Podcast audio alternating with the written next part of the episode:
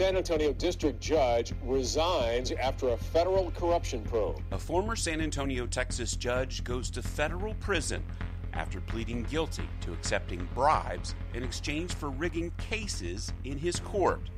Angus McGinty committed the ultimate judicial sin. Why did you do it? I did it because I was foolish.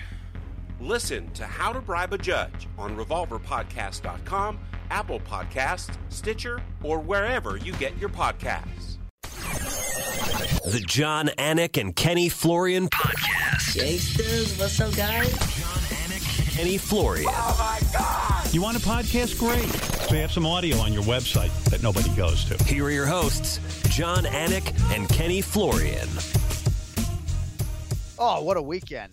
Madison Square Garden, UFC 217. Good to be back with you Monday, November 6, 2017. Thank you all for being here. As always, episode 130 of the Anik and Florian podcast. And I hope we sound clean. A few technical difficulties off the top today. I mean, no sense lying about it. So when I'm here in Ken Flo right now, it's a little choppy flow.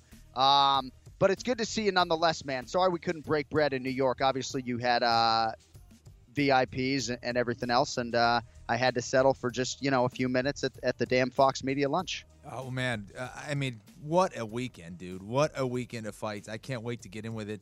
But first, I want to talk about this Jon Anik director chair behind you. What, what is that? What is that? What, what's going on here? You, are you director now? Are you producer? What, what, what is this? So uh, I moved that into the shot with the soul, and uh, of course our audio listeners. We apologize. We have gone a video with Fox Sports right now, and we promise we're not going to talk a bunch about what people are seeing and not hearing. But I got the director's chair right there. Actually, stole it after the UFC 145 press conference. That's so I was awesome. in Atlanta, and I was in between Jon Jones and Rashad Evans, and we were doing that press conference. You know, we did a lot of those counterpunch type segments, and one time they tried to do it for an actual press conference. So. uh yeah, so we stole the chair. Hopefully nobody's paying attention. So we got the director's chair. I know, dude. You deserve one of those, man. I mean, imagine you, your hair sitting in one of those be absolutely incredible. Oh yeah. So crazy week, kid. So Anik and Florian podcast for you Monday. You leave for New York Tuesday, get home midday Sunday, and then right back to the studio Monday morning for the Anik and Florian podcast. So the wife, I would say, probably not very happy with Ken Flo right now. Well, no, I mean, she she's fine with it. She understands. She totally understands. understands. She understands. Yes, exactly. And tell her you got a lot of work in LA. You know, yeah. I mean, I'm always bouncing around, so you got a lot of work in LA. so yeah, it's okay. I need to make some money for Um, this baby. You got to do it. That's right. Yeah. Uh, so, couple other things before we get into UFC 217, which is obviously going to dominate the show today. So, I was with Body Armor to MC this thing on Thursday, and I got to spend five minutes with Kobe Bryant backstage. And I just have to say, what an impressive guy, man. I mean, he's just going to go dominate business the way he did basketball. And uh, it was just very cool to see him interacting with like Francis Ngannou and Cynthia Calvillo and, and Cody Garbrandt and the fighters that are now part of, of, of Team Body Armor. And uh, I think you'd sort of appreciate Body Armor a little bit. And this is not an ad, they're not paying me because you know, it's almost like the Gatorade for for this modern day athlete, right? There's coconut water in their sports drink. There isn't like red 40 and yellow 5 in it. So I think they have a good product and it was just really cool to see Kobe around these UFC athletes for me and I got to talk to him about the Celtics a little bit, so that was good. Um, also Roy Hibbert, who is a diehard UFC fan. He's like 7 feet tall, former NBA center and we've seen him at a lot of UFC shows. So I saw him after the show, and he's like, "Dude, you got to get me on the podcast." So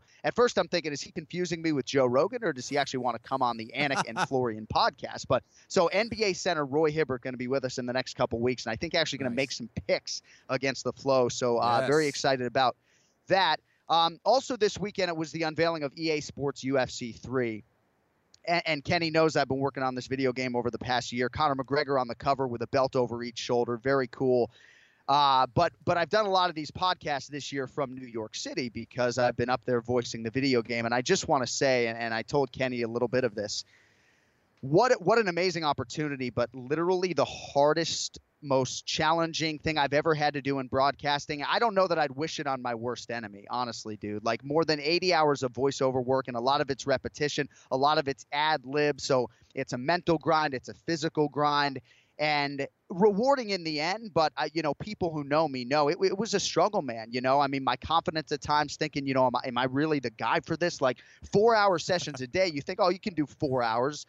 Dude, the whole process w- was just insane, and uh, Yeah. and it you know it had it gave me anxiety, man. I'm not gonna lie to you, it was a lot, but I'm glad it's in the can, and and hopefully we did right by the fighters, you know. Nice, man. Uh, that's awesome. I know you were working your ass off for that, so I I can't wait to check it out, hear your voice, man, and uh, see what this game's all about.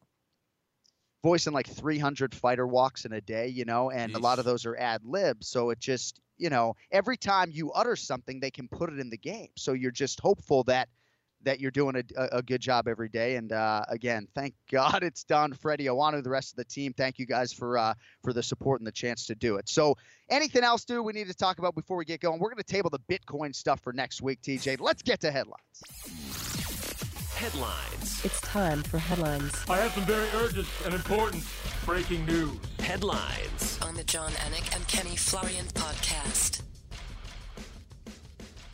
And seriously, thank you for the, for the invite to, to dinner on Thursday and Friday night, Ken Flo. I do appreciate. it. All right, so we are, we're sitting here about 40 hours after one of the most amazing sporting events that I have called, witnessed. I mean, Ken Flo, you were in the building as well at Madison Square Garden. I mean, are you kidding me with everything this show was start to finish, dude? this is what makes this sport so damn great, man. Uh, is nights like that, you know. And I said it before, and I'll say it again. You can do all the analysis in the world. You could see all the video. You could break it all down, look at it, talk to the fighters, you know, check your notes. But you'll always get surprises. That's what makes combat so unpredictable. That's what makes this sport so unpredictable, and that's what makes it so fun, man. So this main event, Ken Flo, George St. Pierre, Michael Bisping, just unbelievable. I mean, big picture on the show itself, right? Like if you were with us start to finish, pass through pay per view. For starters, you had two fighters get knocked stiff as a board. Both had a hard time coming to. Aiemann Zahabi and Corey Anderson on the wrong end. The spinning back elbow for Ricardo Ramos, and then uh, Ovince St. Preux with, with that left high kick. Um, but then, you know, we used replay a couple times, Kenny, after those heavyweight fights, both of those fights ending with a foul. You had Michael Bisping's cup. Not sure I've ever seen that in a title fight. So, so much to digest. Some of it we probably won't get to. But let's start with George St. Pierre here. You know, the last of three new champions crowned here at UFC 217. He joins Randy Couture, BJ Penn, Conor McGregor, the only men to win a UFC title in two divisions. But for GSP Kenny, he does it after four years away from the game.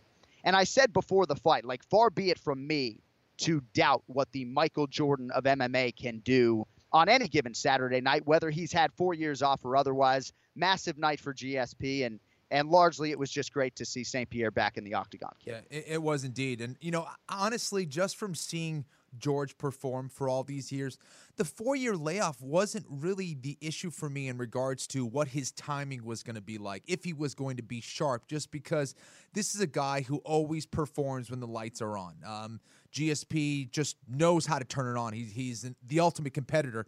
Um, and for me, the, the issue was how was he going to respond to adversity? How was he going to respond if he got hurt during that fight? Well, Michael Bisping definitely hurt him a, a couple times during that fight, landed some big shots, landed a, an excellent one two.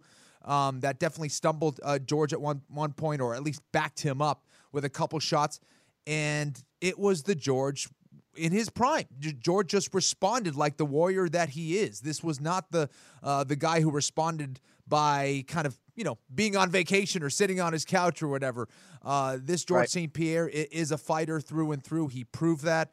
Um, and as far as his performance, man, just uh, it was vintage GSP with some new wrinkles. This was a, a GSP who attacked him um, on, on three different levels. Uh, of course, with his striking. Um, I thought the striking, the jab, especially his ability to mix things up, was confusing Michael Bisping. He landed some excellent right hands on Michael, obviously stumbled him a few times during the fight, uh, even landed a beautiful wheel kick uh, to the forehead of Michael Bisping. That was something uh, relatively new uh, from George St. Pierre. And then, of course, the wrestling, which we knew was going to be a factor. This guy. Um, I've seen him take down some of the best 205 pounders in the gym. So I, I really thought that George St. Pierre's wrestling was going to be a major factor, even at 185 pounds. Um, just clean on the entry, clean on the finish for the most part. Just amazing stuff from George. And on the ground, um, he is as strong as a gorilla. No matter what weight class you're in, you will feel the strength of George St. Pierre. Um, and his ability to put the pressure on you, put the weight on you, land that grounded pound, uh, chip away at you time and time again. And even though Michael was able to get back to his feet, he was still going to expend a lot of energy doing it. Um, and, and, of course, Michael always comes in tremendous shape, but it wears on you mentally, physically. And in the end, um, I, I, think Michael tried to get back to his uh, feet. Um, I know that Danaher was working a lot on George St. Pierre, and particularly that instance when Michael would get back to his feet, they worked a lot on taking the back. And when you're fighting someone like a Michael Bisping who is so damn tough, you don't want to go for arm locks. You don't want to go for heel hooks or leg locks, in my opinion, just because Michael won't tap to that stuff. He's that tough. Right, and he proved right, it when he right. got the choke. He went out on his shield. He never tapped. He never thought about tapping. He was fighting all the way through. Uh, but in the end, it was the technique of uh, George St. Pierre getting it done with that rear naked choke. Just beautiful stuff and you damn well better have a good squeeze and a good rear naked choke, right? Because Kenny, there are guys who don't have the ability necessarily to choke a guy unconscious, right? Mm-hmm. So better have a good rear naked choke because uh, you know Michael Bisping is certainly not the tap in type. So yeah, I mean I thought GSP pushed through that wall when his cardio seemed to abandon him a little bit in that second round. He talked a lot about fight experience and his fight IQ and how that might help him in the fight beforehand, and it certainly did.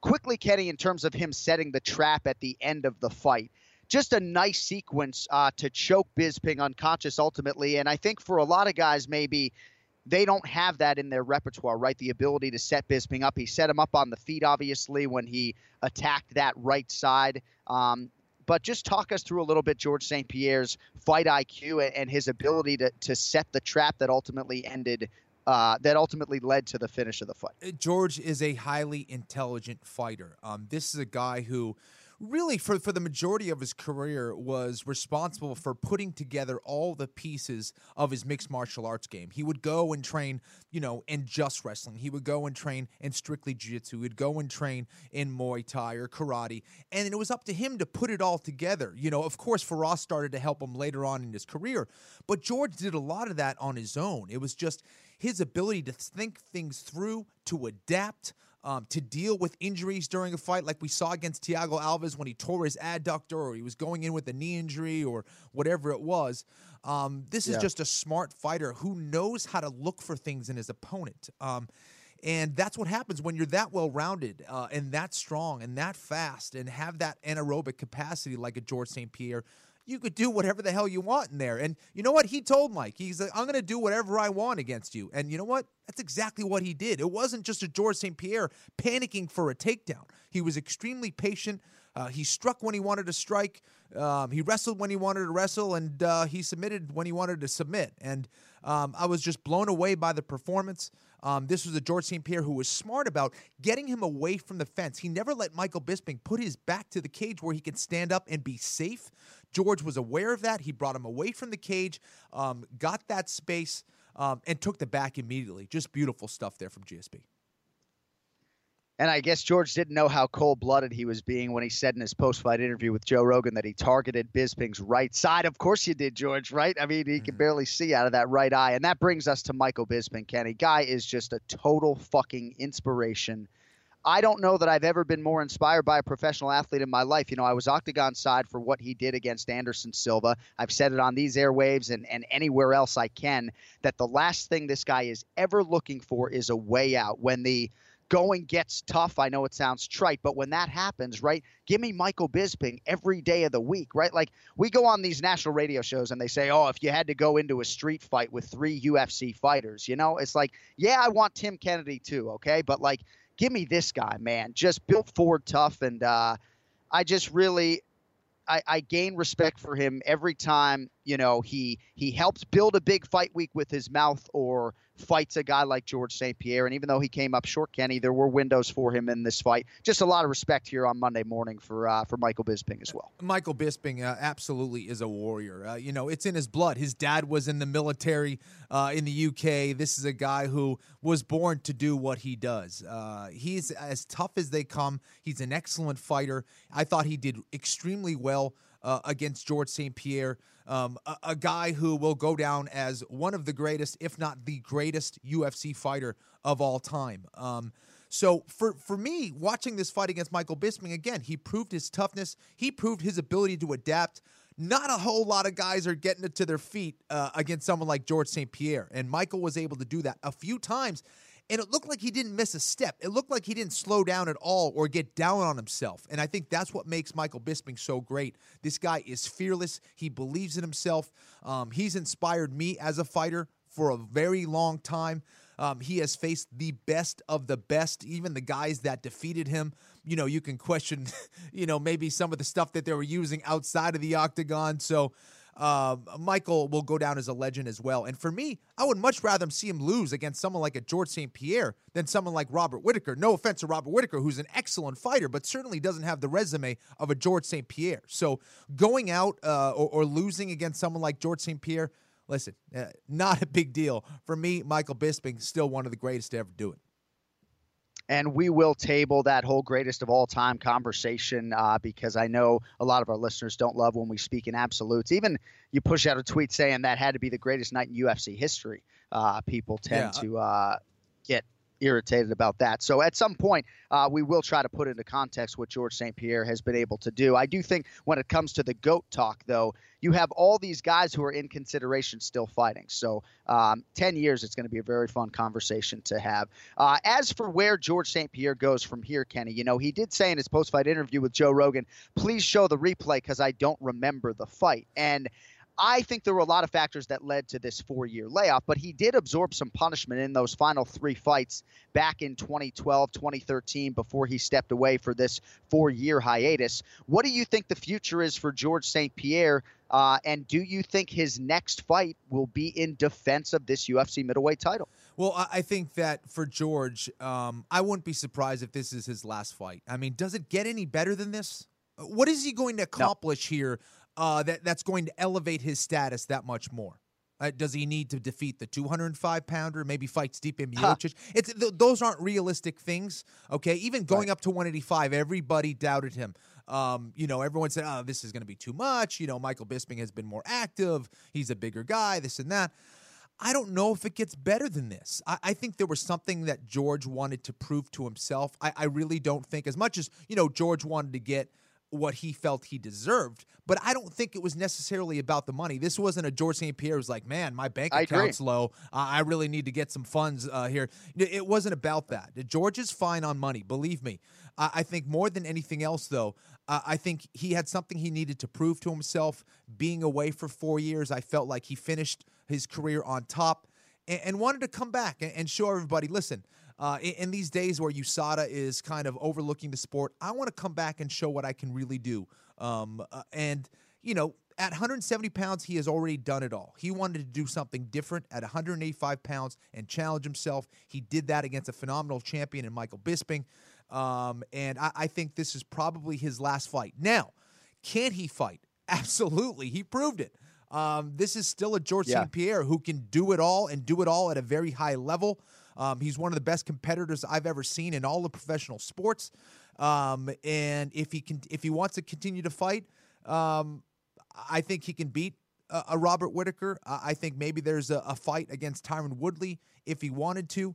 Um, obviously, there's that Conor McGregor guy uh, who, who, might yep. make things interesting. But I know for George, he doesn't really want to go down in weight too much. I feel like he's already done it all. He feels like he's already done it all at 170 pounds. Um, and he did it in an age where the welterweight division was just ridiculous. Um, and I think going down against 155 pounds, I don't know if he really feels Conor McGregor is a challenge, to be honest. Going against a much smaller guy um, and having the takedown skills that he has. Right.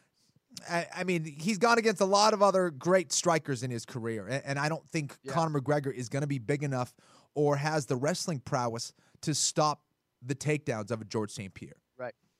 Well, Saturday night certainly wasn't going to be the time to retire right in the octagon or at the post fight press conference, which, by the way, he wasn't even able to attend because he had to go to the hospital. But this was all about his mixed martial arts legacy, right? This wasn't about money. And you're right, Kenny. There's really nothing else that could top what he accomplished at Madison Square Garden this night. We're going to keep pinging and ponging and getting back to this topic, but I do believe, I can all but guarantee you that George St. Pierre's next opponent, if there is one in the UFC, will come from this list of four names Robert Whitaker, Tyron Woodley, Conor McGregor, or Anderson Silva. Almost assuredly. Um, back to that conversation throughout the show, of course, but now with us on the guest line, one of my best friends in the world. Actually, Kenny likes him too. Uh, former UFC colleague, broadcast partner, now the COO of First Key Homes LLC, also studying towards his executive MBA. That sounds like fun. Northwestern's Kellogg School of Management's Miami location, the greatest living American. Philadelphia Eagles fan Brian Stann is with us. B. Stan, the pleasure, all on this side of the table. What's up, kid?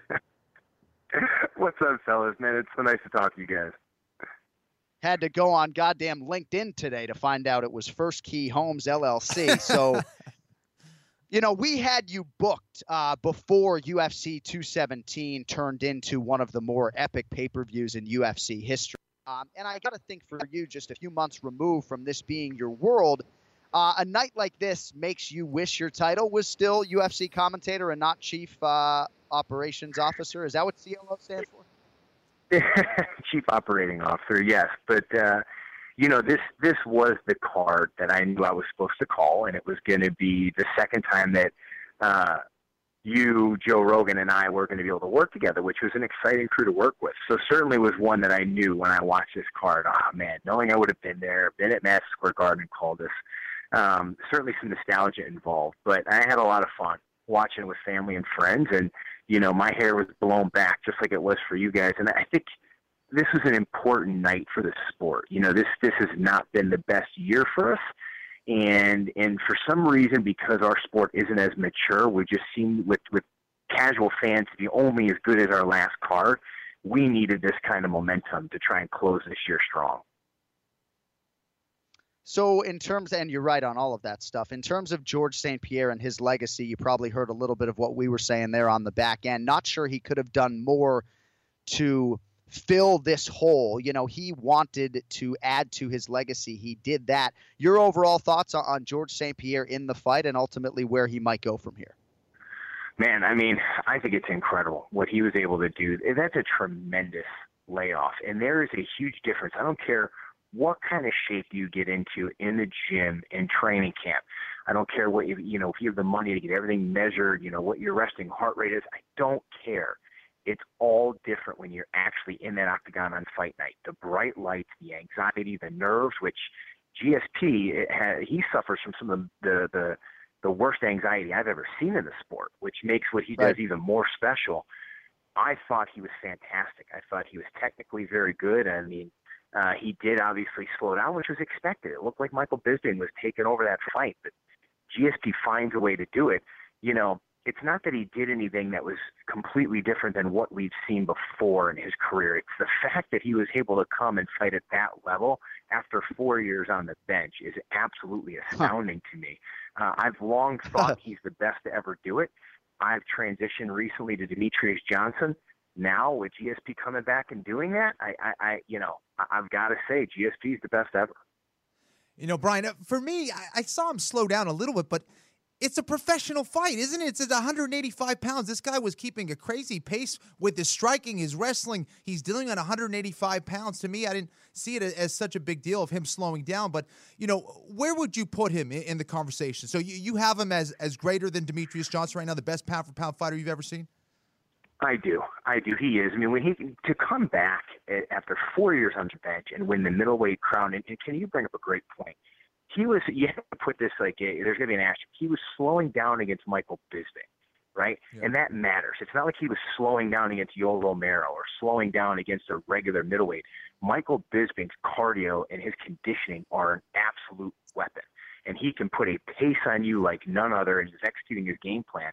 So GSP was slowing down compared to the pace of one of the highest pace fighters we've ever seen in the UFC. So I think that's very important to say. But yes, when you look at who he's beaten, how long he's been dominant, to come back now at this age, four years on the bench and win a weight, you know, win a belt, a weight class above, that's a big jump. That's a 15 pound difference. This isn't boxing, right? This isn't boxing where the weight class was five pounds higher you know, he went from fighting guys that are walking around at 190, 185 to now fighting a guy who walks around at 225 in Michael Bisping. That's a tremendous yeah. jump.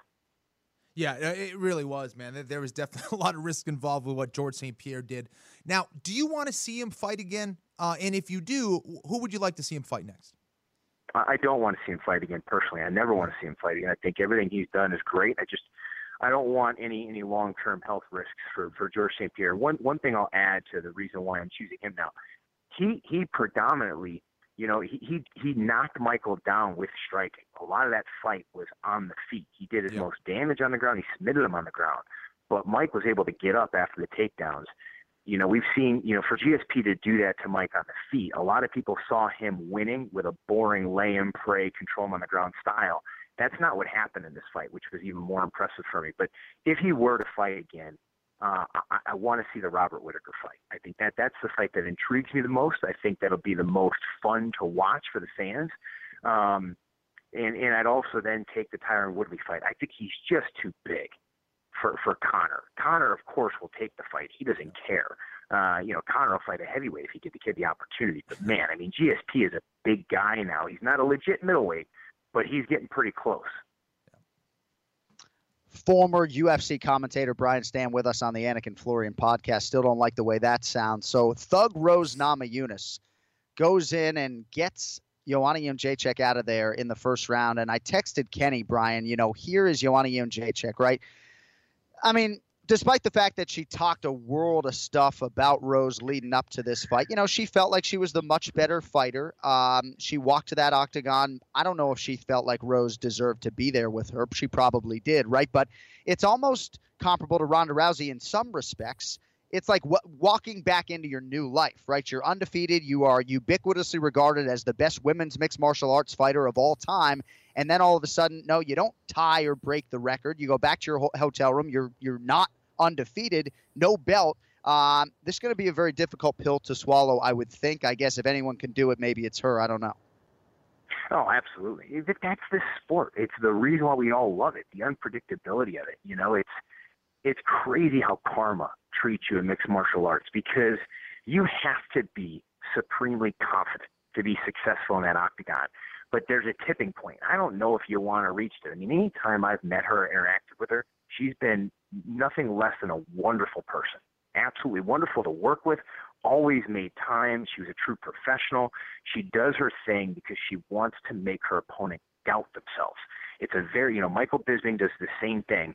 You want to plant the seeds of doubt because if you plant them and they start to grow, that person will not fight to the best of their abilities. It didn't work on Rose, right? But that's what Joanna was trying to do. But there is, you know, when you get to that level of confidence to where you can become dominant, there's a point where you can go too far. And you could walk in that octagon, and I, I would find in fights where I wasn't nervous at all, which I, I had a lot that were like that, but when I wasn't nervous and I had no fear or anxiety in me, I didn't fight as well. I didn't have this edge, you know. I didn't have that survival instinct to to to fight with everything I had or throw every strike as hard as I wanted to, or I wasn't as primal is what I'm trying to say. And I think that she that may have been something that got to her. You know, it may have been saying, and look, it could have just been technical. Rose has got a tricky style, and DC referenced it. I've referenced it, having called a lot of Rose's fights. Trevor Wittman's style is very technical, and it takes time to master. Rose has been there yeah. for a long time now, and I thought she did a really good job fighting at range and not standing in front of Joanna to where Joanna could use more of that Muay Thai based approach where if you stand in front of her, she's going to rattle off combo after combo. Rose doesn't stand in front of you and really attack her well at distance. You see how we're still cheating off your notes, though? I told DC that during rehearsal that Trevor Wittman's striking style takes a long time to develop and it's defensive oriented at the beginning. And we're, t- see, so we're, we're stealing your notes. This is kind of great that you're gone. We could just cheat off of all your stuff. So um, we haven't even talked about TJ Dillashaw and Cody Garbrandt yet, Bry, because we're taking you close to the top of the show. So I was going to ask you which champion you think is more likely to get their belt back, Joanna Jędrzejczyk or Cody Garbrandt. We haven't even touched on Cody TJ. So uh, I guess we'll start with that. Your thoughts on the fight as long as it lasted and, and ultimately uh, where those guys will now go moving forward. I'll tell you what, man. I thought it was a phenomenal fight. It was, you know, those are both really high level athletes. It, Cody is the is one of the quickest guys on the entire UFC roster. When you break down his tape and watch every single fight, man, is he quick. He's a phenomenal athlete, as is TJ. And TJ and him have both gotten so technical. But TJ, and you guys referenced it on the call, TJ striking wise just has a couple more weapons, right? He's got a, a, a bit more variety to his attack, and I think that made a difference. The biggest thing that impressed me the most, and this this happens in our sport, it's why people fall in love with it. TJ's ability to recompose himself. To kind, you could see him nodding, you know, and, and registering with his coach Bang Ludwig. getting himself back in the fight after he was rocked badly. When you get rocked against Cody, Cody's a killer. He'll go out there, he will take you out. I was really impressed with that, and uh, I think I think that's a fight we're going to see again. Obviously, I think Cody will challenge for the title again, um, but I don't think it'll be right away. Right, the bantamweight division has become very, very interesting, and it's no gimme. Unreal uh, for Dominick Cruz taking on Jimmy Rivera. Oh, 35 is awesome, right? I mean, you got Marlon Moraes and John Dodson fighting on the prelims this weekend, and Moraes came in having won 13 in a row. He's staring at 0 and 2 in the UFC if he can't get by Dodson, and no one's talking about those guys. Yeah, on and on it goes at 35. So for Cody Garbrandt, it's hard not to be impressed with the physical tools and, and some of the natural gifts that have been honed under his uncle Robert Meese for years and years. Hand speed just off the charts. Which champion is more likely to get their belt back? Cody Garbrandt uh, in the shark infested waters at 35 or Joanna Jędrzejczyk? Ooh, ooh, ooh, that's a really good question. Um, See, Joanna might get an immediate I rematch, would say, you okay, know? I, I would, I would, and this is going to be a little wild, but I would honestly, I would say Cody, and and here's why. Um, because 135, all those guys, we saw how badly he rocked TJ, right? All those guys can beat each other. You know, Dominic beat TJ so close that TJ could have won that night as well. So I think there's going to be some round robin in that weight division. I I am wondering with Rose Namajunas, Rose is far from a finished product. Rose is still very much improving and getting better. And and her style, sometimes certain fighters have a style that is just kryptonite to the opposition, to, Yeah. to the one styled opponent. And Rose's style, her footwork, and and her grappling, it, you know, her style may just be very challenging for Joanna. And now that she already knocked her out once like that, the confidence and how that changes will be very interesting to watch going forward. All right, a couple rapid fire questions here with Brian Stann on the way out. Anthony Pettis, Dustin Poirier this weekend, main event Norfolk, Virginia, forced to pick a winner to save a dog's life. Poirier or Pettis? Pettis. Anthony And Pettis, a slight one. favorite right Uh, now. It's a tough one. I think if Poirier Poirier's got to make this an inside fight and use boxing as much as possible, don't don't stay at distance and do not take as good as Poirier is on the ground because he is very good. Don't take Anthony Uh, Pettis down in the middle of the octagon. If you're going to do it, take him down against the fence and keep him there. Don't give him the room to to, to move his hips because he catches a lot of guys off guard. Uh, all right, over under four and a half Bud Lights for you at UFC 217. Oh, under. Under, yeah, I fucking hate Bud Light. We going Scotch or you just kind of laying low or what? You know, you know, I was I was doing. I went with a PA beer. I'm still with Yuengling. Oh, all right. I didn't oh, switch. like, I didn't you. switch to Scotch. I had a busy. Um, I had a bunch of stuff going on Sunday. I couldn't switch to Scotch. As You know, long as long even as though it was Monster daylight Energy, savings, man. Savannah, my youngest, was on my chest by 6 a.m. as long as Monster Energies weren't involved, uh, Brian. That's They were they so they Yeah. were prior to Kenny. Trying, really trying to cut back, but honestly, this this new civilian job, you know, this new real world stuff. I'm I'm in the office from pretty much 7:30 a.m. till 7 p.m. at night. See, so you need uh, those, yeah. The monsters are still flowing. And and I do know Yuengling because I went to Gettysburg College in Pennsylvania, where where you had no Damn choice but to drink that stuff. It's Damn very good. Um, all right. Last but not least, as of today, November sixth, who is favored to win the Super Bowl? Philadelphia Eagles. So I straight they think are. they are. I thought they were too. We talked about this off the air, so I went and checked. The only online sports book I could find a Super Bowl future on today had the Eagles at six to one and the New England Patriots at four to one as as the Super Bowl favorite. So I immediately got in touch with someone in Vegas, and I'm I'm shopping a price for the Philadelphia Eagles. I I think they're going to run the table if they stay healthy, my man. I really do. Now I'm still look. I mean, we've got the Cowboys in two weeks, and and they're a tough team. And if Elliott doesn't get suspended, that's going to be a really tough. That's going to be a tough matchup for us. Us Philadelphia fans are pretty used to getting disappointed, and uh, nobody could feel confident. I don't care until Tom Brady is dead. Nobody is going to feel confident about winning a Super Bowl until that day comes. And uh, I mean, he's just he just continues to be excellent and it's it's a privilege to watch that dynasty continue to play. Cause I'm, as you know, I'm a big fan of excellence. But if anybody can do it, this this kid Carson Wentz and that crew, that defense we got as well, they they can get it done. So I'm a believer. I'll be wearing my Carson Wentz jersey in two weeks. You can bet.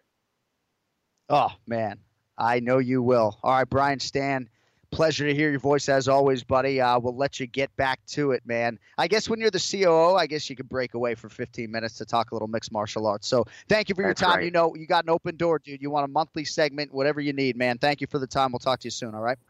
I'm in. I love it, fellas. Great to hear from you. Have a great day. Thanks, Dan.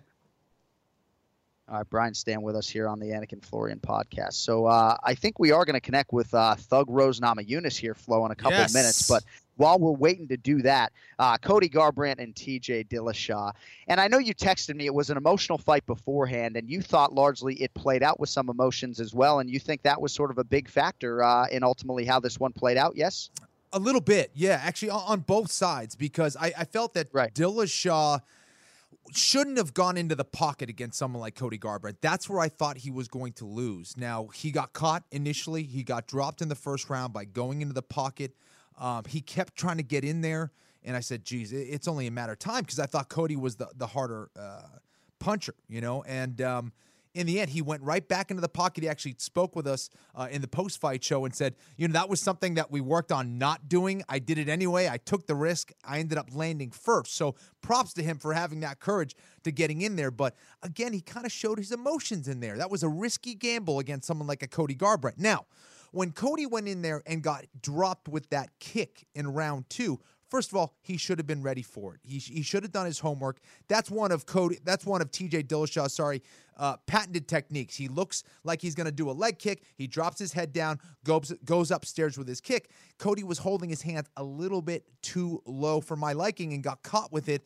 Um, and then after he got hit with that shot, it was like you know, he, he looked way too pissed off. Now, th- that kind of worked against Dominic, but he was more composed against someone like Dominic Cruz. And when he got dropped, I felt like he was chasing the knockout and not letting it happen organically. And I think that was the issue there.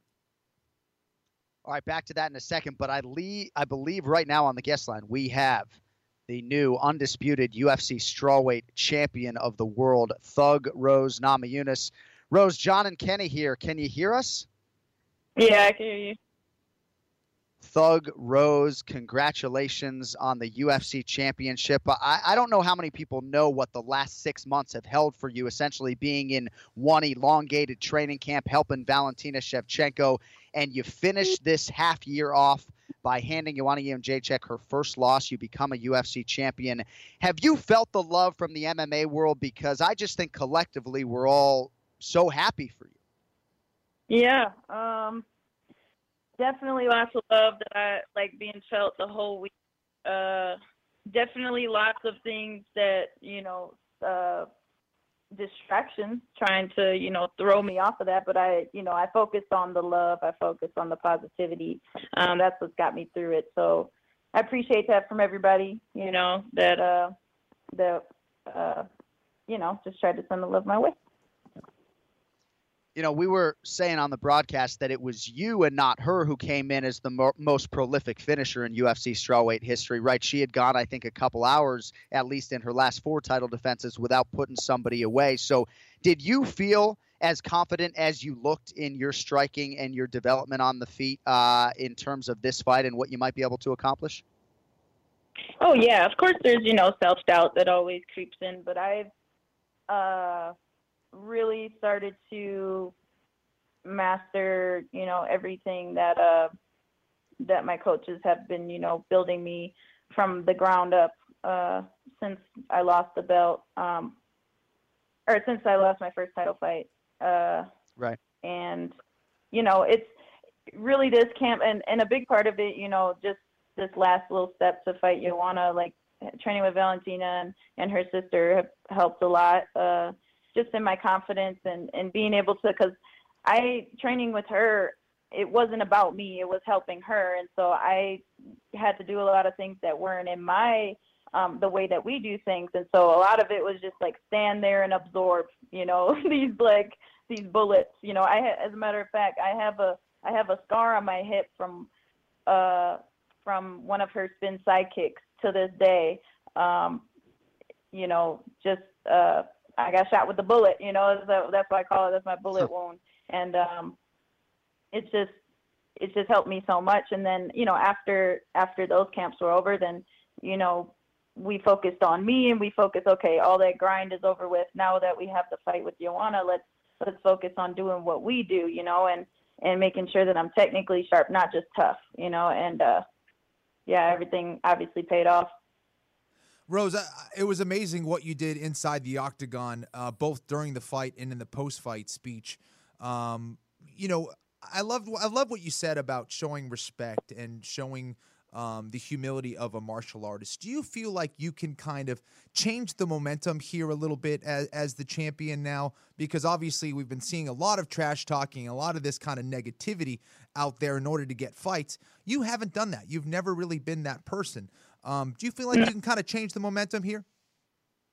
Yeah, that's my plan. That's my goal. I want to bring some light, you know, uh, in the world, uh, just because it, it seems like such a dark place sometimes. But it's it's such a beautiful life, and um, I think that we need a little bit more of that, uh, especially as you know, martial artists. It's, I mean, I don't I don't view myself as just a fighter. You know, obviously that that side is in me. You know, if, if I'm, you know, you know, eventually the after all the the build up and all that stuff, you know, eventually when we got pushed uh, put in the center of the octagon, I was like, cause I had enough, you know, and, and then I finally snapped, and obviously that's what happened, but uh, you know, knocked her out, but.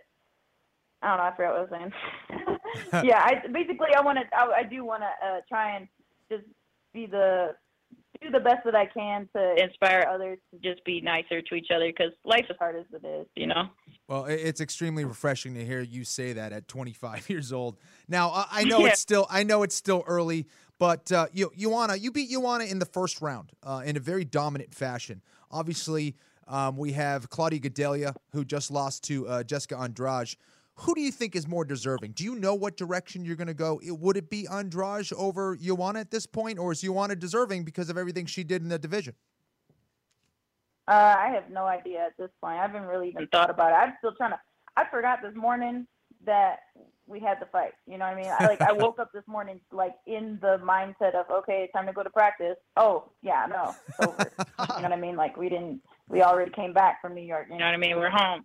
So time to relax, time to awesome. decompress, uh, and then eventually, you know, we need to sit down with all of the team and and really just process what happened as a team, and uh, and then how are we going to approach this thing going forward. UFC strawweight champion Rose Nama Namajunas joining us here on the Anik and Florian podcast. It sounds good, Rose. So I know I touched off off the top about the love from from the MMA masses for you, but for your family and your friends and your teammates, right? I mean, we were on the bus, and I know you. I think you were FaceTiming with your mom in the back, and for Pat Barry, of course, and for yeah. Trevor, and, and I mean, for for this whole team. Can you effectively put into words what it is like to to reward their hard work as well with, with a UFC championship at 25 years old? Yeah, I mean, geez, the, you know, Trevor is such an experienced uh, coach in this game, and uh, to see him, and he's accomplished a lot, you know, and even I think maybe you know more, way more than he gets credit for. And so for this is, I feel like this is like the moment, the achievement that I think, um, you know, is really gratifying or should be gratifying for him, and uh, something that I've, you know, this dude works so hard and and you know sacrifices so much for us as athletes and um it's not about him, you know. So it's like, you know, I want to give back in that way. And Tony, the same thing, you know, got five kids, like crazy, you know, family, like, uh, and so yeah. you know, I want to, I want to, you know, make their lives more any more comfortable that I can possibly do. And then, you know, Pat, of course, he's he's pretty much he's put his career aside for me. You know what I mean? Like he wants to get in there every day and fight. You know, uh, right. he he really wants huh. to fight again, but like you know, he knows that. But this is what he loves to do too. You know, he loves he loves to, you know, this is what he's been wanting to do. You know, as much as I have to make me the best in the world, and uh, it's it's it's uh it's very satisfying to be able to give back to them and to 303 you know all the all the ladies that have helped me since i came here to colorado and um all the teammates that I've had since being here. Like Colorado's been so good to me. You know, after yeah. not having, after never really feeling like I could have a place that I can call home. this place is amazing, and I'm just so grateful to be here. Um, you know, because even just with all the craziness that was going on in New York, like when we got there with the with the trucks, you know, and and the tragedies, Right. and then all the protests. Um, I was like, and then the marathon the next day, I was like, really, all I want to do is just go, like, be able to just make it home. You know, that's all I was saying about the fight, like the build up to it. Um, like you know the belt like i said that was that i really meant that that's extra you know uh, i wasn't thinking about Right. the outcome i was just thinking as long as i can make it home happy healthy and safe i'm i'm good Well, and you did that, and I think all of us in life are just rooting for good things to happen to good people, and this certainly fits the bill. You just handled yourself beautifully all week, and I think maybe the only thing more impressive than the way you handled yourself during the week was your performance. Fittingly, you get the tap at 3:03 of round one, and very gracious of you to give us uh, 10 minutes here on Monday. So get back to the dog, your fiance, and your life, and tell Trevor. Now we're not hitting mitts today. Enjoy your time off, and uh, hopefully we'll catch up. We'll, we'll catch up with you before that first title defense, Rose. Thank you very much. thank you Congrats, Rose. all right bye bye Yeah, Patty. yeah I think that was Pat Barry there at the end. Yeah, yeah, what's up, I'm here. Yeah, baby. Yeah, baby. pat barry Hey, thank you guys All right, for, Jeff. for making the time. Have a good week, all right? all right you too bye bye All right. Thug Rose, Namajunas, Pat Barry with us. I mean, just to be able to congratulate them in person, Kenny, after that type of accomplishment, that's what this sport's all about. We've talked on this podcast about one of the hardest things for us as commentators is if you go to the bar after a fight and, and to to greet the the losing fighters, right? Because you just don't know what to say, right? Whether they've been concussed or lost a tough decision, it's one of the trickier navigations for us. On the other side, there's nothing better than being able to congratulate a winning fighter after a performance like Rose put forth this weekend. So, uh, pretty fucking incredible, man. I mean, what she was able to do. Thug Rose is right, DC, courtesy UFC 217 pay per view. I mean, Ken Flo, you had to look far and wide for people who were backing Namajunas in this spot. I know TJ had a $5 free bet online and he put it on Rose, but not a lot of people were backing Rose Namajunas in this spot. No, they weren't. And uh, you, when you look at Joanna Jędrzejczyk and what she's done in the division, uh, in the way that she's done it, um, it, it was hard to see a scenario where Rose would be defeating Joanna, unless you say maybe they go to the mat and and you know uh, Thug Rose able to take the back or whatever. But it, it was really impressive. And you know what? This this seemed like this was a Joanna who was forcing a lot of things. You know, when, when you look back at it now, it seemed like she was going a little bit overboard to promote the fight in a way. Um, she was definitely venturing once again into that bully territory. Um, and I think the fans starting to turn on her a little bit. Um, I don't know if she really liked that. Uh, and even during the fight, this was a Joanna who was very tight and very tense. And we've seen her, she's the type of fighter that builds momentum over the fight. She's not this really fast starter necessarily. Uh, because of her footwork, because of the way she fires off her machine gun type combinations, it takes a little while for her to get into that rhythm. She was not in that rhythm. She seemed very tight. We saw her get caught against Claudia Gadelha with a big right hand that dropped her before. It was the same exact right, hand that dropped her here uh, with Rose Namajunas. So that's why you're on TV all the time, Flo. That's great analysis right there. And I hadn't necessarily thought about Joanna Jędrzejczyk as that rhythmic fighter, but you're absolutely right. And a lot of us did feel going in.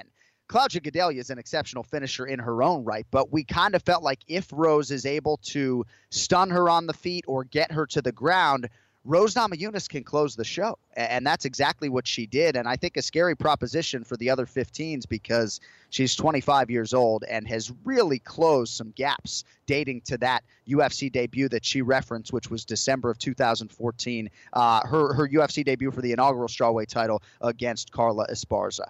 All right, we are far from finished when it comes to recapping the monster that was UFC 217. Somebody get Ray Longo on the It's now time for the Ray Longo Minute. I want you to punch a hole in his fucking chest. That's what I want. The Ray Longo Minute. Starring Ray Longo. The Jon Anik and Kenny Florian podcast. Yeah, we got Longo's cell phone number. We called it. Raymond Peter. Good Monday morning to you, kid. What's going on? Good morning, man. Are are you guys are you guys still alive after the other night? Man, my heart's still pounding. I'm telling you, man. And I had said after Amanda Nunes knocked out Ronda Rousey in 48 seconds that hosting, going on and doing that UFC 207 post fight show was very hard. It was hard to be articulate, uh, artic, articulate, whatever. It was hard to complete a articulate. sentence, right? And we yeah. sort of felt that. I'm telling you, tough day here for me verbally, but we sort of felt on the broadcast that after Rose knocked out Joanna, it, it's hard to sort of reset and be level headed about what was still to come. We had to refocus pretty quickly. Just just an incredible night, top to bottom. Yeah, right. I mean, I, I mean, the, all the fights were great. The main card just produced one fight after another. Three different title changes is phenomenal think it's a great night for the UFC. I mean, they need those rematches and the, some interesting fights come up. Some interesting, you know, people will be talking about who should fight who. So I think it's a was a real it was a. I think they desperately needed that. I don't know if they desperately needed it, but man, it's not going to hurt. And I think anybody you talked to just thought it was a phenomenal night of, of fights your initial thoughts on George St. Pierre's ability to come back to the sport after that much time away and put forth that type of performance against a qualified middleweight Michael Bisping? Yeah, I mean, you know, look, I had Bisping winning that fight, so you know, power to George. I think he did good. Uh, it looked like that night he had the perfect dance partner, which, uh, you know, again, I think is giving part credit to George making making you look like that. But it's a phenomenal night for George St. Pierre. That is not easy to do, to sit on the shelves, you know, for a couple of years and then come back like that. So man, power to him. Um, you know, I didn't like the fact that you know after the fight with the Rogan interview, he didn't, you know, he he told Joe, I don't, I don't, you got to explain to me what happened. I don't remember what happened. I don't think right. he took that many shots. Uh, so I hope he's, I hope he's all right in that department. And then he was kind of strolling around the octagon at the end, I think the, the arena might have been empty by that point. He was still in there, so I hope, I hope on that level, you know, he's all right. But uh, great night for George, and uh, we'll see where it goes. We'll see where that takes us in the future. It should be interesting. I'm asking everybody this question, I think, but where does that put George St. Pierre in the conversation of pound for pound greats? Um, yeah, look, I think he always was pound for pound one of the best fighters ever. I think it just uh, you know enhances it a little bit. You know what I mean? So. Uh, you know, I think he did clean out the division before he left, right? I mean, he fought everybody, so he's right up there, man, without a doubt. You know, I don't think this fight, you know, was going to tarnish his legacy at all that way because I think when he was at 170, yeah. I don't think there's anybody that guy didn't fight. You know what I mean? So he was definitely pound for pound uh, one of the best then, and he's going to go down as pound for pound one of the best now. So I think uh, if anything, it just enhanced that he's you know he's a martial artist and he was focused and he look he stayed in the gym. You didn't hear this guy going out and you know buying three businesses or opening up a restaurant or doing those. He stayed as a martial artist. You know, he taught. He grew as a person, I believe, and I think that's the thing that impressed me most with George St. Pierre is you know, like I, I kind of know him. I'm not going to say I know him well, but I like the guy. He's always been a great guy to me, and I do know him a little bit. He was comfortable in there for the first time. I saw a guy that literally, you know, hit a little adversity and just sucked it up and embraced it. Where in the past you saw panic in the corners, and you know he would be a little, uh, you know, anxiety ridden. He was, I think he conquered some demons, and I think as a person and as a martial artist that was a big step for George. I think he really he was relaxed at the the pre-fight stuff. I mean, he's normally kind of a wreck. I mean, it looked like he really, really grew as a person. He embraced everything and he was enjoying it. That's what it looked like to me. Right now, uh, Rousey and Joanna Jędrzejczyk both hit that same uh, roadblock when it comes to defending their title. Uh, what do you think is a bigger upset in your mind? You know, obviously styles, uh, there's a difference there. But uh, is it Holm defeating Rousey or is it Rose defeating Jędrzejczyk? Well, I think here's the deal. I think Holm defeating Rousey was a bigger uh, thing only because the media build up on Rousey. Right. I mean, she she was getting that Tyson esque like you know uh, you know coverage that she was just unbeatable. I think we all respected and knew that that uh, Joanna was phenomenal and she she was a great fighter, but they it wasn't. I didn't get the same feeling that they you know like I think maybe because Ronda was the first female and the way she was dominating, and you know, she was finishing people. She was armbarring people. She, you know, uh, Joanna wasn't. You know, those fights are going the distance. She's great, but you know, she's. I, I think that was a bigger upset to me. Is like that was. You know, I think there were more eyeballs on that fight for a reason, and uh, I think that's why it was the bigger upset. I mean, Rose can fight, man. Yes. There's no question about it. So that was, you know, I, I think we all respected Rose's ability. We just thought that, I mean, I thought that Joanna was just too, you know, like kind of active and powerful, and uh, that didn't work out for her. But I think the Holly Holm fight was definitely a bigger uh, upset in my eyes, anyway. Because because Yeah, of and Holly Holm- and excuse me, Holly Holm was a, about twice as heavy a betting underdog than Rose Namajunas was against uh, Joanna Jędrzejczyk. Uh, Cody Garbrandt and TJ Dillashaw, excuse me, outstanding fight as long as it lasted. But for TJ Dillashaw here, Ray, essentially taking on an entire team. And, you know, this has been a very difficult thing for TJ. He seems to have, have handled it all quite well, but, you know, you got like your former best friend, Chad Mendes, now sparring with Cody and training him to beat you. Uh, and he's got to have felt like a man on an island for a lot of this process. I got to think few wins in the history of that octagon have been sweeter than the one that TJ Dillashaw was able to get on Saturday night. Yeah, again, look, man, they put so much emotion into the the buildup of this fight, and you know, I, I couldn't agree with you more. That he had a lot resting on his shoulders, but again, I think, you know, he learned from the Dominic Cruz fight not to get over emotional. And and look, man, that fight they fight ten times, it could be five and five. I mean, to me, it was definitely the firstest with the mostest is the bestest, you know. And I think the bell saved, you know, TJ in the first round, and and Cody didn't have that luxury in the second round. But uh, you know, was Right. he, he definitely drew first blood with that, and that that that was a great fight, man. And again, I think psychologically, uh, you know, I think you know Dillashaw did a great job, really just you know, man, overcoming getting knocked down in the first round, getting back to the corner and regrouping was was phenomenal. So he shows the characteristics of a true champion and I think that's uh, that's the takeaway from that fight, man. That's a that fight's going to make him like a lot better, you know, because of all the Yeah. shit he had to deal with and go through. But you know, look, could have won either way, um, but he pulled it off, and man, power to him, man. I think he was in a tough position, and I think also Cody's going to really grow a lot from that fight. You're going to see both guys just a lot better because I'm sure you know, Cody maybe got too emotional in that fight also, you know, so not in the fight, but I mean in the build up because they, they both looked like, you know, they both looked like two guys that knew each other and, you know, the, whoever was going to, you know, land first was going to be in, in control. And again, I think the bell saved TJ and he was able to regroup and maybe that gave the other guy a little false sense of confidence. And, you know, that's what happened, you know. All right, I'll get you out of here on this. You said earlier you referenced George St. Pierre not remembering the fight when he was doing that post fight interview with Joe Rogan. And I don't know if that's athlete adrenaline, just sort of staying in the moment and not remembering a fight step by step. Kenny can probably speak better to this than anyone. Um, or, though, Ray, is this a byproduct of absorbing damage over a long career and a career spent sparring and getting prepared for five round championship fights? Like, what what is your protocol uh, for an athlete? I know George went to the hospital, but if this was your athlete, right? You see some of these symptoms based upon what you know right now.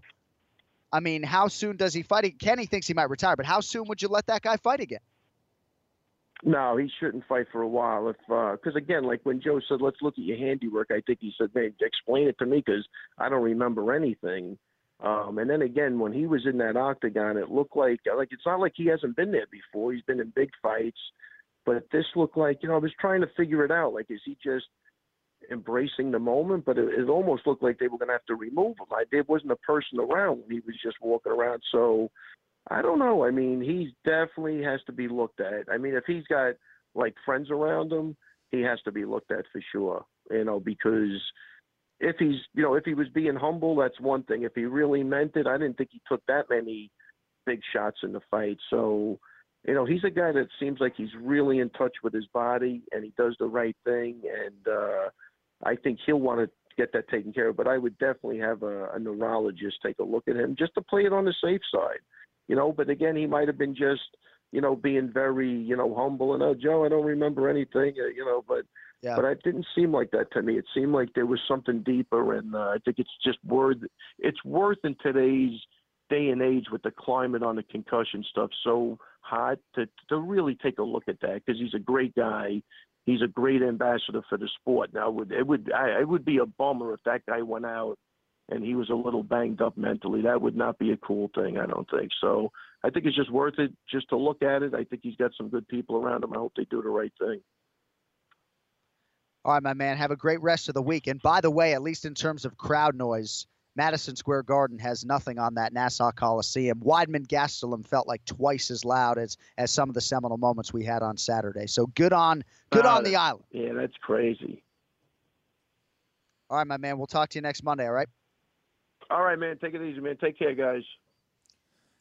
All right, there he is, Ray Longo and Ken Flo. Quickly before we transition to UFC Fight Night, Poirier versus Pettis coming up at Old Dominion in Norfolk, Virginia this weekend. I just want to get one more thought from you on Garbrandt Dillashaw because I, I, I hoped we'd have more time to go in depth on that fight.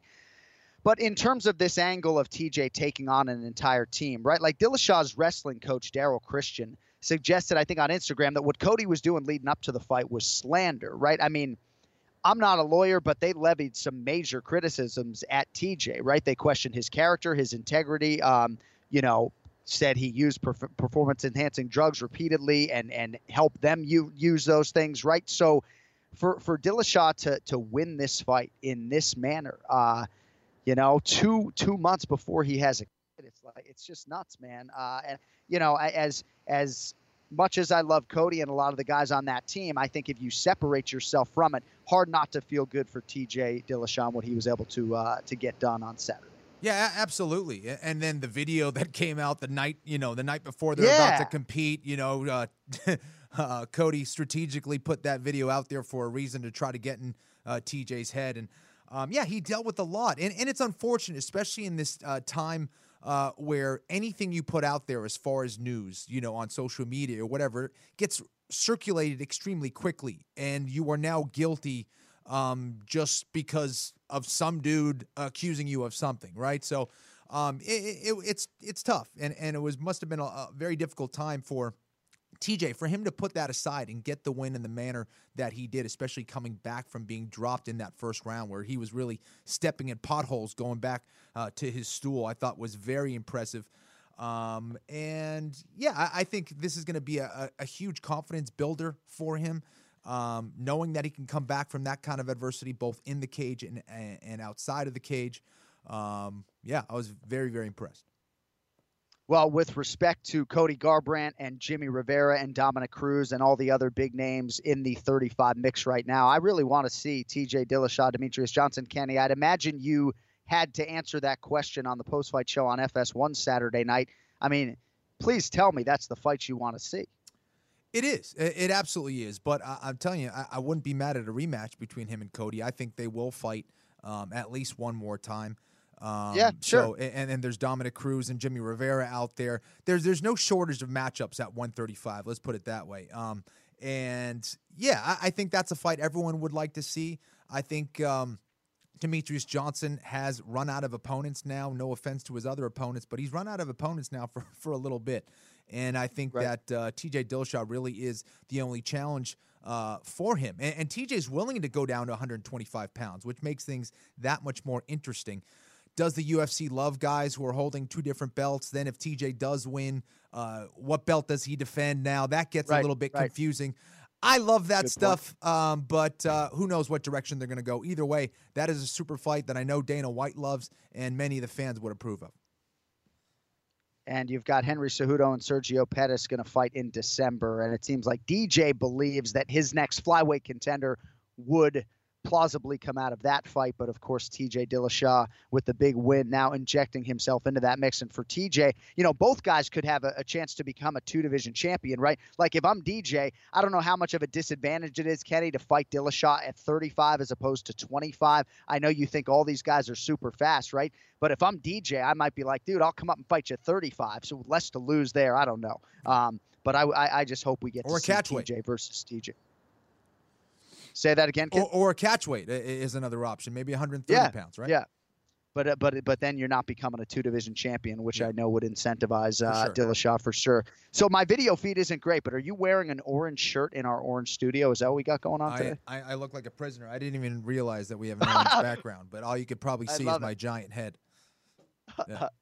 No, it looks good, kid. It's not clashing, kid. It's certainly not clashing. So you're doing something right. There we go. Um, all right, now it is time for the pronunciation of the week. Ladies and gentlemen, back by popular demand, TJ DeSantis 1 0 after Ken Flo gifted him Joanna Jędrzejczyk last week. So today's fighter is on the main card this Saturday night on FS1. UFC middleweight, Ultimate Fighter, Brazil season one winner, Vitor Belfort protege, who this weekend draws Nate the Great Marquardt, TJ DeSantis, of whom am I speaking? Cesar Mutanch. What's the last name, dog? Mutanch. That's his Uh, nickname, no, I, dog. ca- I can't say the last name. I want to. I know it. Well, the good news is you butchered his first name, so we don't even get to the last name. Cesar. Um, why don't you why, why don't you play the file for uh, for our for our wonderful listeners? Damn it. César Mutante Ferreira. César Mutante Ferreira. Perfect. That's exactly what I said. It's no, it's it's Caesar. It's not Caesar. He says Caesar. What are you talking about? Caesar. Either way, either way, it's Caesar. Caesar Mutanchi Fajeda. One and one, TJ. One and one. He didn't even get the last name, so we can't give that. Didn't to him. even weren't even willing to say Yeah. the last name, Yeah. which is what you You are didn't want to to say race. You didn't even want to race, so you're out. Well, I mean, you Um, gifted me last week, so yeah, you know wh- why do I even play the game? out. Why do I even play the game? One and one. Uh, as they say, TJ, better luck next week. Let's make some picks, shall we? It's the main event challenge. Anik, The time is most definitely now. Florian, I finish fights. I'm gonna do everything possible to win. the main event challenge. The Jon Anik and Kenny Florian podcast. All right, Team Flo led Team Anik 8069 heading into UFC 217. Ken Flo went head to head with famed sports bettor Gianni the Greek, and by virtue of his pick of TJ Dillashaw as underdog over Cody Garbrandt, Gianni the Greek takes the week for Team Anik 5 3. Lead now 83 74 heading into UFC Norfolk. And joining us to make picks today, Norfolk, Virginia born. He'll be in the building this Saturday night. Podcast listener Kyle Harris is with us. Kyle, uh, say hello to Kenny Florian, kid. Ken Flo, I'm I'm here. I'm here. I'm here to win this thing. What's up, man? I finish fights. All right, so fellas, uh, all told, we got seven picks to make for this show. The only time we've done more than that all year was UFC 200. So we'll take your analysis here, fellas, on the first four, and then all we'll need is just a pick on the final three fights. I'm trying to make up some ground. Seven picks today. All right, first fight on the main card. So here we have one guy who Kenny Florian nearly choked unconscious, and another guy who he viciously TKO'd via ground and pound. So we love this fight if we're if we're Team Florian. Clay Guida, Joe Lauzon. Nobody's laughing today. Hopefully the fucking listeners thought that was funny. Clay Guida versus Joe Lauzon. Um, so pick 'em fight here, guys. Both are at minus 110 at least right now, and I think both about as UFC tested as it gets. 25th UFC fight for both men. Lauzon 14 and 10 in the octagon. Guida at 13 and 11. Kyle, interesting fight here. Big fight for both sides. Who do you think wins in VA, Guida or Lauzon? yeah, this is a really hard pick. Both guys are really fun to watch.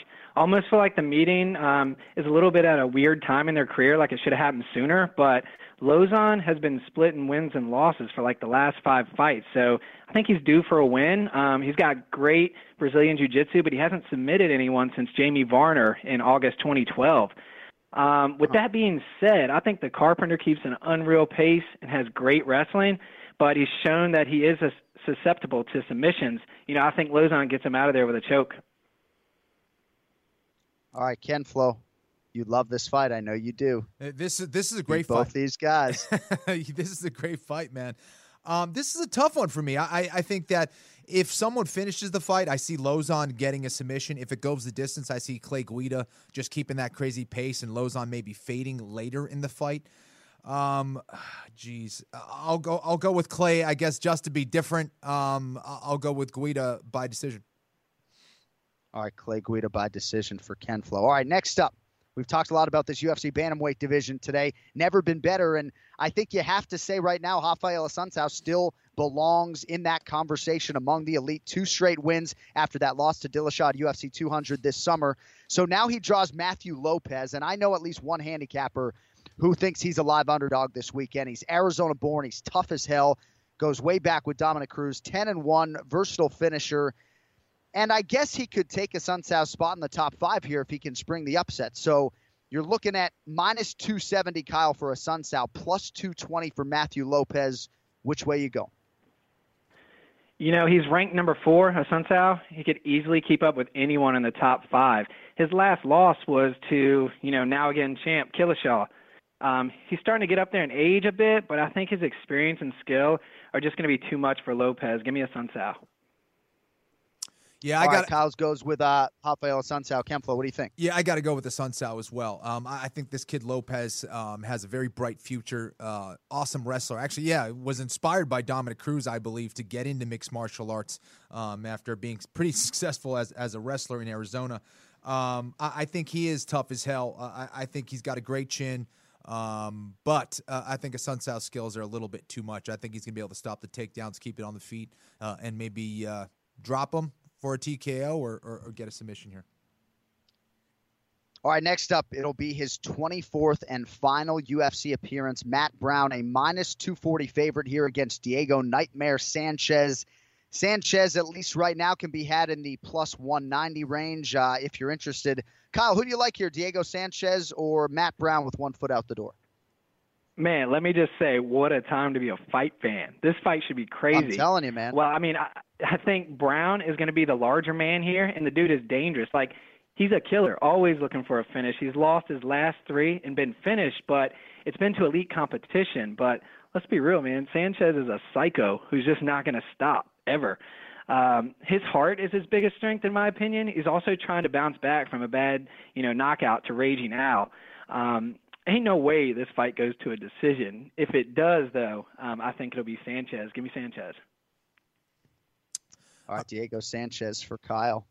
Ken Flo, what do you think here? Diego Sanchez taking on Matt the Immortal Brown in his retirement fight. Well, I'll tell you what, Sanchez, uh, very inspiring fighter, uh, fights with a tremendous amount of heart. Um, I just don't think he's evolved enough or large enough to deal with someone like Matt Brown. And considering that Diego Sanchez wants to get to the clinch and, and hit those takedowns, I don't think he's going to get it. And I think the strongest part of Matt Brown's game is his clinch game. Those knees and elbows are absolutely brutal. Wouldn't be surprised if I see a finish from that clinch with Matt Brown, uh, obviously inspired to be in his last fight here. I got to go with Brown.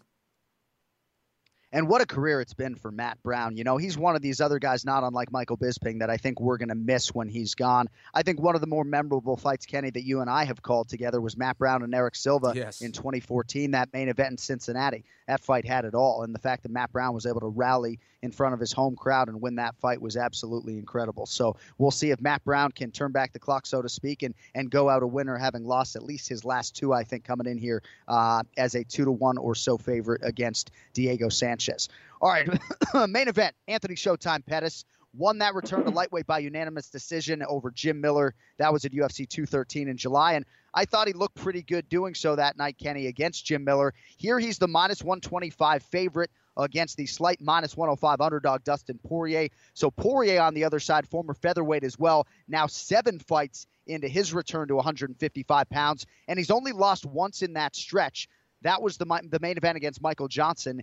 Last fight for Poirier, you may recall the no contest against Eddie Alvarez, a fight in which he got a ton of shit done. Um, Kyle, this is the main event. Therefore, we need a round and a method of victory. Dustin Poirier, Anthony Showtime Pettis. Who do you like? All right, Jon. Um, I wanted to see this fight for a long time. I think it's a good style matchup. Both like to strike. Both have sneaky submissions. Um, you know, on Pettis though, he's only won two of his last six. He did look good his last fight, but um, you know, I'm glad he's back to the land of the living in 155. But I just think that confidence way that won him the belt is gone. Um, besides a knockout to Johnson, Poirier's been on a good run, winning I think five out of his last seven since he lost to McGregor. I think his confidence is probably at an all-time high, even after the Alvarez fight. I'm going to take the underdog for you. Uh, give me Poirier round three. Let's go TKO.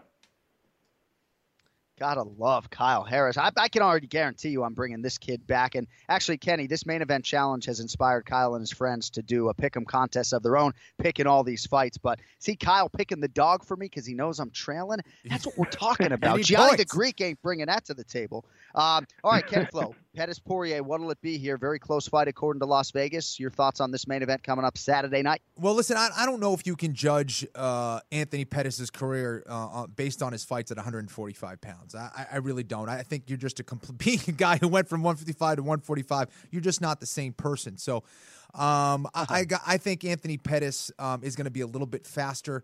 Um, I'm not sure Dustin Poirier necessarily has the advantage um, on the ground. Um, and, and, I'm not sure he can really take it there too much against Anthony Pettis. Um, I, I, think that Anthony um, has more variety with the striking. Poirier, I think he's one of those guys who's not going to quit. He's going to be tough. He's going to be pressuring. But I think Anthony Pettis is going to have some tools to be able to counter repeatedly. Two southpaws going at it. I expect uh, Pettis to try to pick apart that lead leg uh, of Dustin Poirier. I'm going to go with Pettis here. Can you give me a round and a yes, method kit? That's right. That's right. Let's go with unless uh, you don't want the points, of course, right. which is fine. That's right. No, no, he I doesn't do. Need them. I do want those points. I need those points. Uh, I'm going to go with uh, Pettis by decision. Pettis by decision. I know you want me eating a Vegemite sandwich Oh. live on FoxSports.com. I'm going to You spread. I'm to spread that, shit on thick, too. dog. I know you are, man, and no butter underneath it Nah, either. nah. Um, feel like I'm back at Theta Chi fraternity getting hazed in the damn main event challenge. All right, new addition to the main event challenge, quick pick. So when a fight card warrants it, and this one certainly does, we're going to add some predictions without any lengthy analysis or reason for the play. So Kyle Cesar Mutanchi Fajeda, he's won three of four, minus 149 favorite here against the 18-year pro Nate Marquardt. The Trevor Wittman trained Marquardt. We'll see if he can continue Namajunas's momentum. Marquardt plus 121. Kyle, which way you going, Mutanchi or Marquardt? Give me Caesar. Caesar Faria. All right, Mutanchi for Kyle. Ken Flo, which way you going? I'm going to go with Marquardt. I, I wonder what the hell Ken Kenflo's up to. He's got something up his sleeve. uh, all right. also on the main card, no betting line as yet. Andrei Arlovsky, former UFC heavyweight champion, Kyle, trying to avoid a sixth straight loss uh, against the upstart junior Albini. Albini 1 0 in the UFC, but he's won his last 10 overall. Kyle, you going Albini or Arlovsky? Yeah, I don't see the losses changing for Andre, so give me Albini. Kenny, which way you going? Pitbull's listening. Junior baby, baby. But I love, I love All you, Pitbull. well- Please don't kill me. Ar- Ar- Arlovsky's kids go to the same preschool as mine, so uh, I'm going to tell him this afternoon when I do pick up Oh. that uh, that you're taking Junior Albini. Jerk. Uh, and finally, uh, here's your featured prelim. Uh, when you hear the names, you're going to understand why we need a pick here. How about the former two-time world flyweight title challenger John Dodson, now a bantamweight, of course, if you know. Here he tries to send Marlon Moraes to 0-2 in the UFC. We'll proceed as if Dodson is the favorite. I'll adjust it accordingly when the line comes out if Moraes is favored. Uh, Kyle, what do you think here, Moraes or uh, or John Dodson? Yeah, Dodson's hard to pick against. Give me the magician. You, okay, Ken Flo, which way? Um, I'm going with Moraes. Moraes for Ken Flo. I like All right, it. Kyle Harris, dude. appreciate appreciate your support of the show, man, and certainly uh, the time you put into the selections today, buddy. Uh, I guess you got to get back to work, but but we appreciate the time, my man. Yeah, thanks so much for having me. Real quick, shout out to my wife, my fight buddies, Mike Hez, Watino, Ray, Louisa Martial Arts, and hey Kenny, uh, congrats on that baby, man. It's the best thing that'll ever happen to you. And you guys call me anytime Ray Longo doesn't answer his phone. All right, I'll be here. You're the man. Thanks, Kyle. Thank you, buddy. All right, see you appreciate guys. it, man.